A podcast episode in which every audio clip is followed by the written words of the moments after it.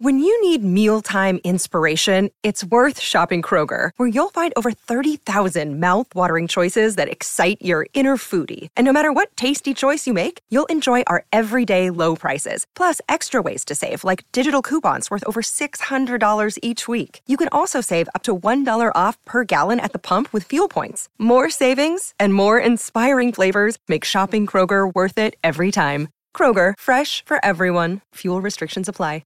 Another day is here, and you're ready for it. What to wear? Check. Breakfast, lunch, and dinner? Check.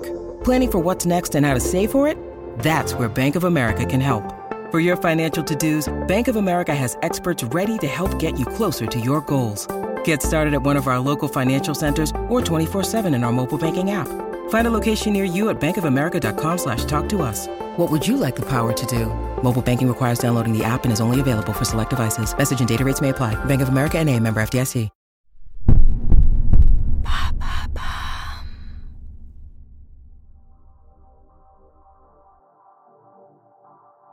Bonjour à tous, je suis Alice Haché. Je vous souhaite la bienvenue dans l'empreinte. Nous allons essayer de comprendre ensemble comment les marques d'aujourd'hui s'engagent tout non pour notre planète. Chaque semaine, je reçois donc des start des PDG de grands groupes ou encore des directeurs de la RSE qui m'expliquent comment leur entreprise s'engage pour porter une révolution de l'impact sur notre planète.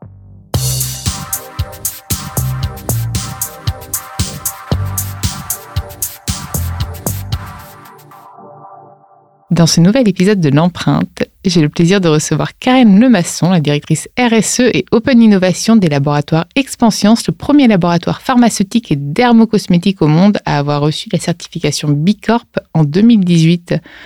Bah ça, si c'est pas euh, une belle action du laboratoire, enfin, je suis hyper, je suis hyper contente de te recevoir dans l'empreinte, Karen, et tu vas d'ailleurs me dire plus, enfin, aller au-delà de cette certification Bicorp, m'expliquer les engagements euh, des laboratoires. Bonjour Alice, merci. Je suis ravie aussi d'être euh, à tes côtés aujourd'hui. Alors, sur les engagements du laboratoire, déjà peut-être dire qui est ce, laboratoire euh, brièvement. C'est un laboratoire indépendant à taille euh, humaine. Hein. On est 1000 collaborateurs dans le monde.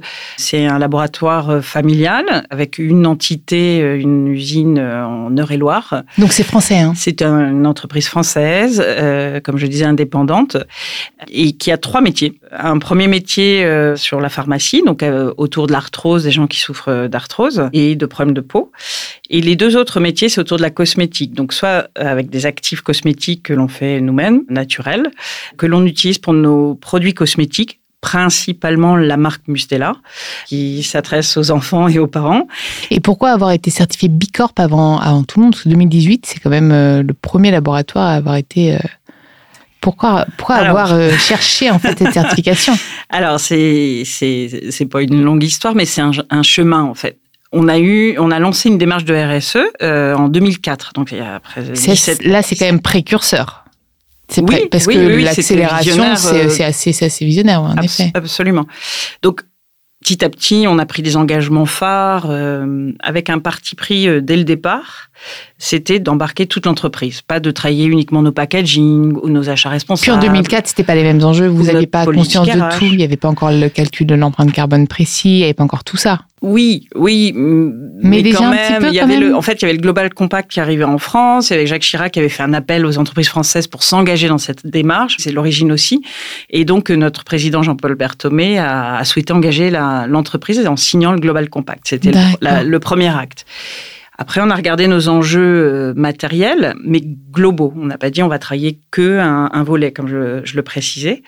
Et petit à petit, en fait, on a intégré la RSE non pas à côté, des activités business ou de la politique RH ou des, activités industrielles, on l'a intégré au cœur du réacteur de l'entreprise. Donc ça se fait pas. C'est diffusé en, fait. Voilà, c'est de dire je ne pense pas aimer produits d'une manière et puis à côté j'essaie de faire moins euh, moins mal à l'environnement, etc. C'est comment petit à petit je l'intègre dans, dans la stratégie de ma marque, de mes marques et c'est la meilleure manière finalement de se transformer. Et comment tu l'as fait? Comment vous, avez fait Donc ça ça s'est fait en plusieurs étapes. Et pour répondre à la question sur Bicorp, c'est que Bicorp, arrivait en 2018, 14 euh, ans après à peu près. On avait finalement eu deux vagues d'objectifs hyper challenging à chaque fois, challengeant sur euh, euh bah, à nouveau le carbone, diminuer l'empreinte carbone. On a fait notre premier bilan carbone en 2008. Et il y avait, il y avait bien le scope 1, scope 2, scope 3 Il y avait le scope 1, scope 2, scope 3. Ah oui, donc, parce qu'en fait aujourd'hui il y a beaucoup de enfin, de, moins en moins maintenant. C'était quand même l'année dernière, voilà, de débat de débat, de dire scope 1, scope 2, mais c'est pas suffisant. Parfois, c'est que scope 3 qui est polluant. En l'occurrence, dans notre secteur, c'est un énorme impact. Le scope 3, pour, pour, ceux qui nous écoutent, c'est celle, c'est les matières premières, les achats, etc. Donc, le scope 3 qui est, qui est quand même euh, finalement ce qu'on maîtrise le moins bien, parce que c'est souvent des fournisseurs, etc. Mais c'est là où on a le plus d'impact. C'est pour ça qu'il faut bien choisir aussi ses fournisseurs etc. C'est tout l'enjeu aujourd'hui des entreprises. C'est ça. Donc voilà, pour revenir à Bicorp, c'est qu'on arrivait à un moment donné où on avait pris euh, une première vague d'engagement à 2015, puis euh, à horizon 2020, le Better Living Programme, ça s'appelait, sans accent. Et on arrivait à un moment où on avait progressé sur nos produits Mustela, on avait travaillé nos packaging, vraiment l'éco-conception, mais pas que les emballages, c'est-à-dire du laton, du berceau pardon à la tombe des produits. Il n'y avait plus de plastique ou il y en avait quand ah, même? bah, Plastique, on en a encore, on en a encore, mais on avait diminué, on avait fait faire une cure de régime à nos flacons, on a intégré du recyclé quand on pouvait. Dès 2007, on a retiré toutes nos notices. Mais tu avais moins d'innovation, tu avais moins de plastique recyclé aussi, parce que la source est difficile à trouver, mais dès 2010 hein, ou 11, je veux pas dire d'annerie, on a intégré dans nos tubes, parce qu'à l'époque, il n'y avait même pas de recyclage de cette filière-là, du recyclé. Oui, c'est ça. C'est qu'en fait, finalement, vous êtes dépendant de l'innovation.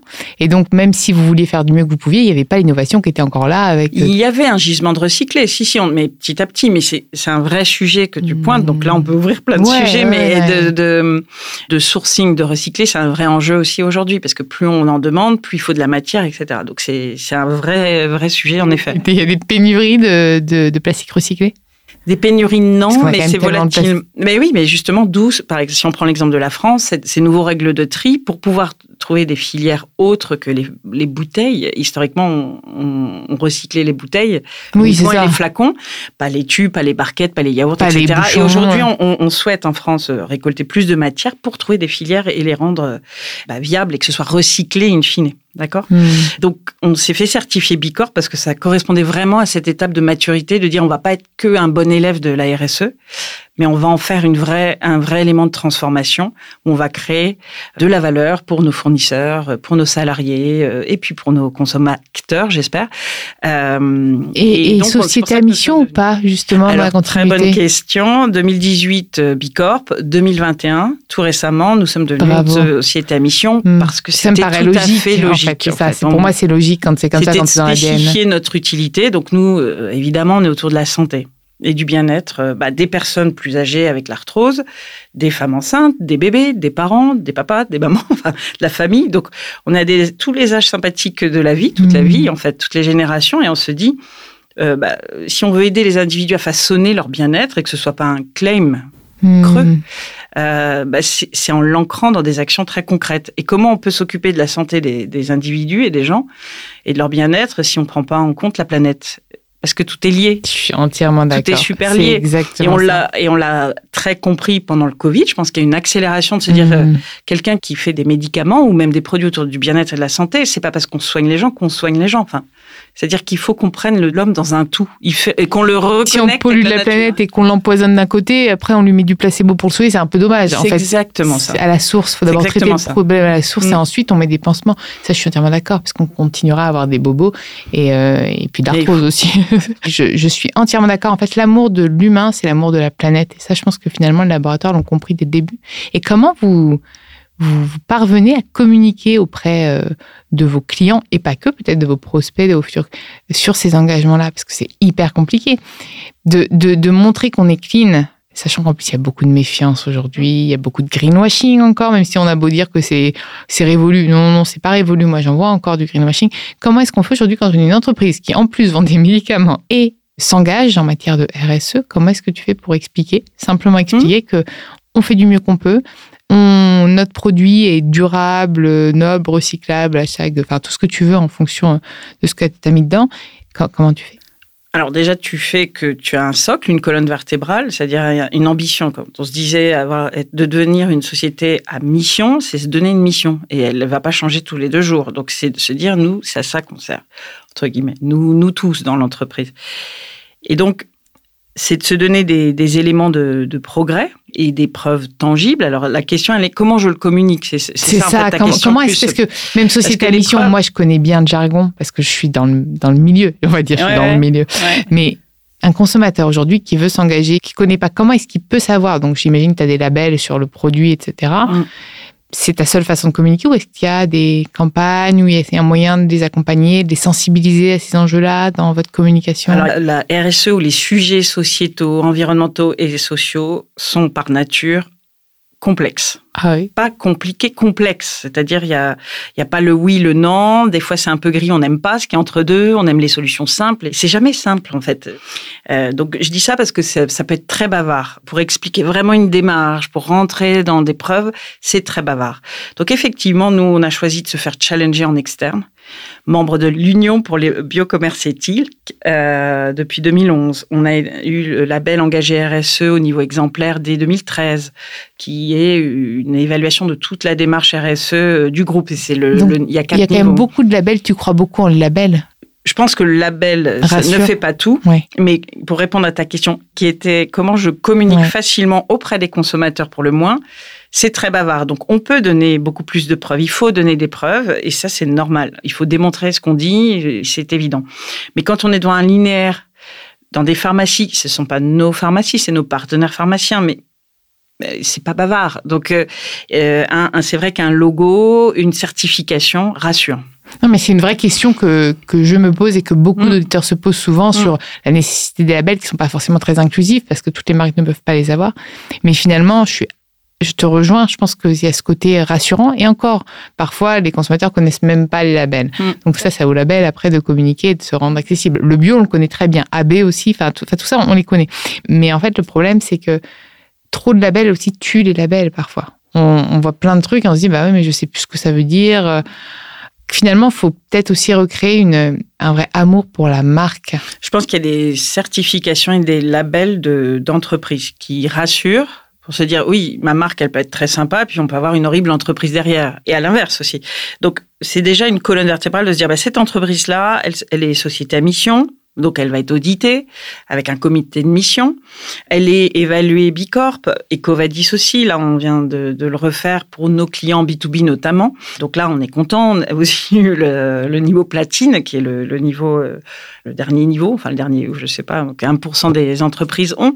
Mais au-delà de ça, c'est super. C'est une reconnaissance pour le travail de toutes les personnes de l'entreprise qu'ils font. Ce sont des reconnaissances d'entreprise. Et après, comme tu le dis, il y a des labels qui mettent en avant ce que font les marques alors Bicorp regarde très précisément ce que font les marques aussi. Donc il y a la pratique de l'entreprise, mais aussi très concrètement qu'est-ce que font euh, les différentes marques d'entreprise. Donc euh, oui, oui, oui, il y a différents labels. Des fois on s'y retrouve pas, des fois le consommateur euh, mm. peut être perdu, et ça je le comprends. Et ça ne remplace pas, je suis complètement d'accord, une communication au plus proche, de manière très sincère, avec ses consommateurs ou consommateurs. Une pour mieux les comprendre nous, on s'adresse à des, aussi plutôt, avec Mustela par exemple, à des jeunes générations. Donc, c'est aussi comprendre ce qui se passe, les comprendre. Comprendre aussi qu'ils ont envie de, bah, ils ont besoin de produits d'hygiène. C'est plutôt des produits d'hygiène ou des problèmes de peau, nos, nos, produits hein, de soins et d'hygiène. Euh, mais ils n'ont pas envie euh, que ce soit dépend de la planète et ils n'ont pas envie d'avoir honte quand ils jettent un produit ou quand ils l'achètent. Ils veulent, pas le packaging, il y a ce besoin de naturalité. J'imagine que dans vos produits, vous, ça, ça avez un gros travail. On a tous maintenant, même moi. Enfin, avant je le faisais pour la planète, maintenant je le fais pour ma santé. C'est ce qu'on appelle l'égologie. Et voilà. mais mais c'est vrai que maintenant je le fais presque pour moi. J'ai conscience que c'est mauvais aussi, enfin toute la chimie. Euh, alors parfois il y a des substances chimiques qui sont irremplaçables et qui sont pas du tout dangereuses. Parfois il y a des substances naturelles qui donnent des allergies. sûr aussi. Mais justement, euh, j'imagine que vous avez dû exclure pas mal quand même de substances en parlant d'enjeux matériels, qui a une sémantique très technique sur la RSE, mais qui veut dire quels sont les enjeux les plus importants pour ma marque, si on l'amène à une marque par exemple, pareil pour une entreprise, et dont mes parties prenantes, c'est-à-dire les consommateurs, mes fournisseurs, mes salariés, ont des grandes attentes. En fait, c'est vraiment les enjeux les plus importants. Hmm. Le numéro un, quand on s'adresse à des familles, des bébés, c'est ce qu'il y a dans nos produits. Et d'ailleurs, sur ça, on a fait un travail... Euh, en 10 ans, je crois qu'on a, on a amélioré la naturalité de nos produits de, de 12 points. Je crois qu'on est à peu près. 12 points, c'est quoi comme équivalence On est à 96% d'ingrédients d'origine ah naturelle en moyenne pour les produits euh, Mustela.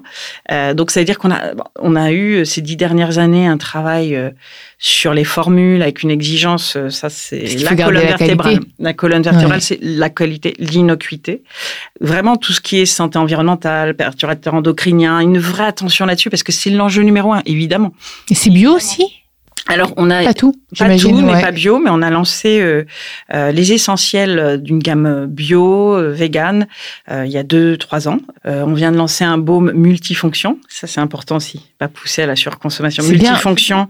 À nos, tous les produits qui sont sortis sont bio sur les produits maternels. Oui, j'imagine que les nouveaux, les nouveaux produits sont quand même très bio, etc. Oui, oui, oui. Mais et euh, bio et après euh, faire attention au sourcing parce que enfin je dis pas que quand on est bio on fait pas attention au sourcing mais de tout ce qu'on met dans nos produits à l'innocuité en jeu numéro un pour l'homme enfin les enfants les femmes mais aussi pour l'environnement c'est-à-dire travailler sur la biodégradabilité des formules c'est très important parce que quand on se lave, euh, bon, en France, on a un système de station d'épuration, mais il y a des pays où c'est pas le cas.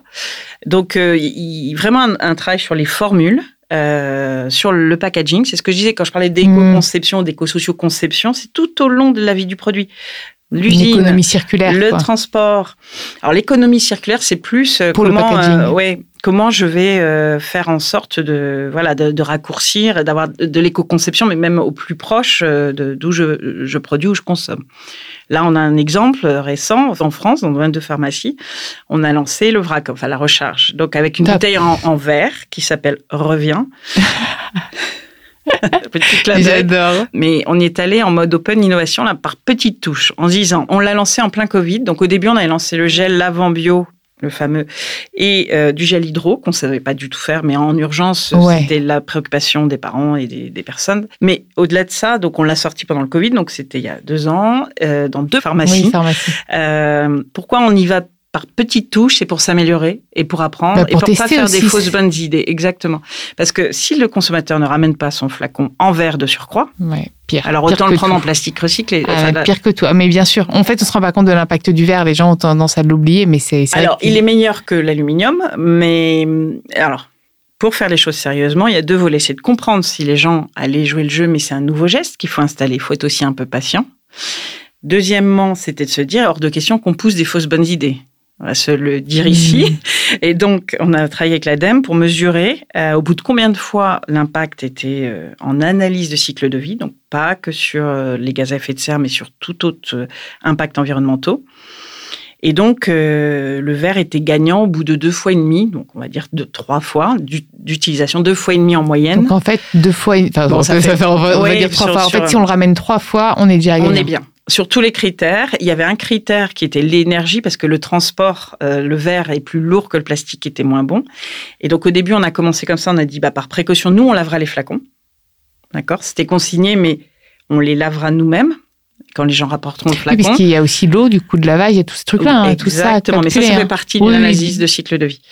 Justement, on regarde tout. Et donc, euh, on s'est dit, bah, là, sur, le, sur les 22 qu'on lançait, euh, euh, on va permettre aux consommateurs de le laver à domicile. Pour revenir à l'expérimentation, pour montrer comment on peut cranter, faire des petits pas, pour faire différemment. C'était de se dire, bon, bah voilà, je, je travaille sur mes emballages, je fais un peu mieux. Et puis un jour, il faut faire différemment. On peut pas toujours faire mieux parce qu'après, euh, il faut être un peu en rupture dans l'usage, etc. C'est ce qu'on essaie de faire avec cette expérience revient, où on vient recharger son produit. Euh, et même peut-être pour pas le gaspiller, le faire rien que d'ajouter entre guillemets une contrainte. Est-ce que le fait justement de devoir aller le recharger, ça permettrait aussi de dire bon attends, je vais faire gaffe avant d'aller le recharger. Je sais pas, hein, c'est des questions. Ça je sais pas. Tu penses ça, pas je peux pas. Je, je, on va, on va faire un sondage après une étude. Est-ce que ça Mais moi je fais un appel. Hein, des personnes ah qui ont testé, je veux bien qu'elles qu'elles qu nous fassent des, des, retours. Mais le problème c'est que ceux qui vont essayer, c'est des personnes qui sont entre guillemets déjà convaincues. C'est enfin c'est un peu dommage parce que c'est de tout en l'homme, de tout en l'homme et la femme, dirais-je. Euh, il y a toujours eu les les les 10% de personnes qui, qui, basculent un modèle et, et, après nous on suit, mais qui, qui, sont les précurseurs et ça annonce le monde de demain. Et ça, mais il faut rendre sa tendance, il faut rendre ça sexy d'aller faire recharger ces trucs et tout. En fait, c'est tout l'enjeu. Aujourd'hui, il faut que tous les influenceurs aillent faire des recharges et aillent euh, mieux consommer, arrêtent de surconsommer, etc. Et, et je pense qu'on aura tout gagné, on rendra ça cool en fait. En fait, il faut rendre l'écologie cool cool, euh, cool, accessible, euh, facile. Je pense que après c'est un autre débat, mais que, que, que j'y suis sensible, c'est les, nouvelles, euh, les nouveaux récits en fait collectifs. C'est pas du storytelling qui m'importe très, peu, c'est vraiment de quelle histoire on raconte à nos enfants? On parle, nous, nous touche puisqu'on est autour de la parentalité, le bien-être des parents, mais il y a une génération d'anxieux, d'adolescents qui, qui, voient bien. On a 10 ans, 10 ans, c'est rien pour euh, inverser la, tendance au niveau du réchauffement climatique. Et expansion, justement, dans les prochaines, euh, dans les prochaines euh, actions qu'ils vont mettre en place, ce sera quoi sur les 10 ans? Alors il y a deux choses pour faire le lien avec l'expérimentation euh, sur le sur le vrac, qui reste une expérimentation. À côté de ça, il y a c'est pas 100% de notre offre mmh. aujourd'hui. Donc pour y arriver, je pense qu'une des convictions qu'on a, c'est qu'on ne va pas y arriver tout seul. Et nos concurrents, c'est pas les autres acteurs de la cosmétique. nos concurrents, c'est le réchauffement climatique en fait. Quand il y aura plus rien, on va pas se battre entre concurrents.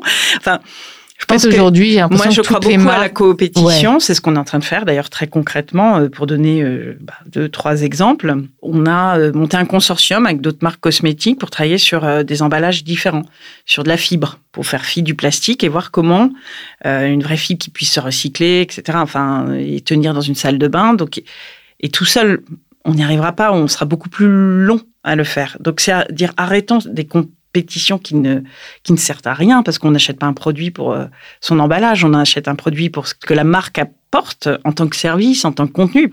Donc c'est vraiment le rapport à la marque qui change, les rapports aux marques qui changent. Euh, euh, donc euh, à la fois sur ce qu'on offre aux consommateurs, mais aussi sur l'expérience, sur voilà, c'est tout un rapport nouveau qui se réinvente et ça, ça, peut être quelque chose d'extraordinaire aussi pour des marques. Enfin, il y a tout à créer, je pense. Et donc on s'associe sur les emballages, on s'associe nous avec d'autres big corp dans le monde. Ça s'appelle la B Beauty Coalition, donc d'autres big corp qui travaillent sur la cosmétique pour dire et si on se parlait tous pour essayer d'accélérer des sujets sur la logistique. On parlait du carbone. Euh, nous, on a, avec d'autres Bicorp, lors de la COP25, pris un engagement de contribuer à la neutralité carbone à horizon 2030. Alors je dis contribuer parce qu'être neutre carbone, ça c'est un jargon marketing. Et c'est du greenwashing. L'ADEME l'a dit, maintenant il faut arrêter eh de ben parler On est d'accord. Et euh, bien sur les trois scopes, etc. En surtout réduisant et pas en compensant. On peut compenser via des projets de mhm. séquestration intéressants. On arrête de mettre des pansements mais on, active une, vraie réduction alignée sur la science euh, pour atteindre, pour contribuer, faire sa part sur la neutralité carbone. Et à horizon, euh, pour notre part, pour les Actifs, 2030. Euh, Et ça, on l'a pris, cet engagement avec d'autres Bicorp. Et donc, dans la B-Beauty Coalition, on, va, on a des groupes qui vont travailler sur ces thématiques logistique, ingrédients, packaging et de se dire qu'est-ce qu'on peut faire tous ensemble en fait. Ça paraissait improbable que des gens travaillent ensemble comme ça euh, il y a quelques années et c'est en train de bouger, je le sens ce Je trouve ça génial. En fait, il n'y a pas du tout de concurrence dans la transition écologique. Dans la transition écologique, on est tous en bas dans le même bateau. Mm. Et donc, faut qu'on se serre les coudes, en fait.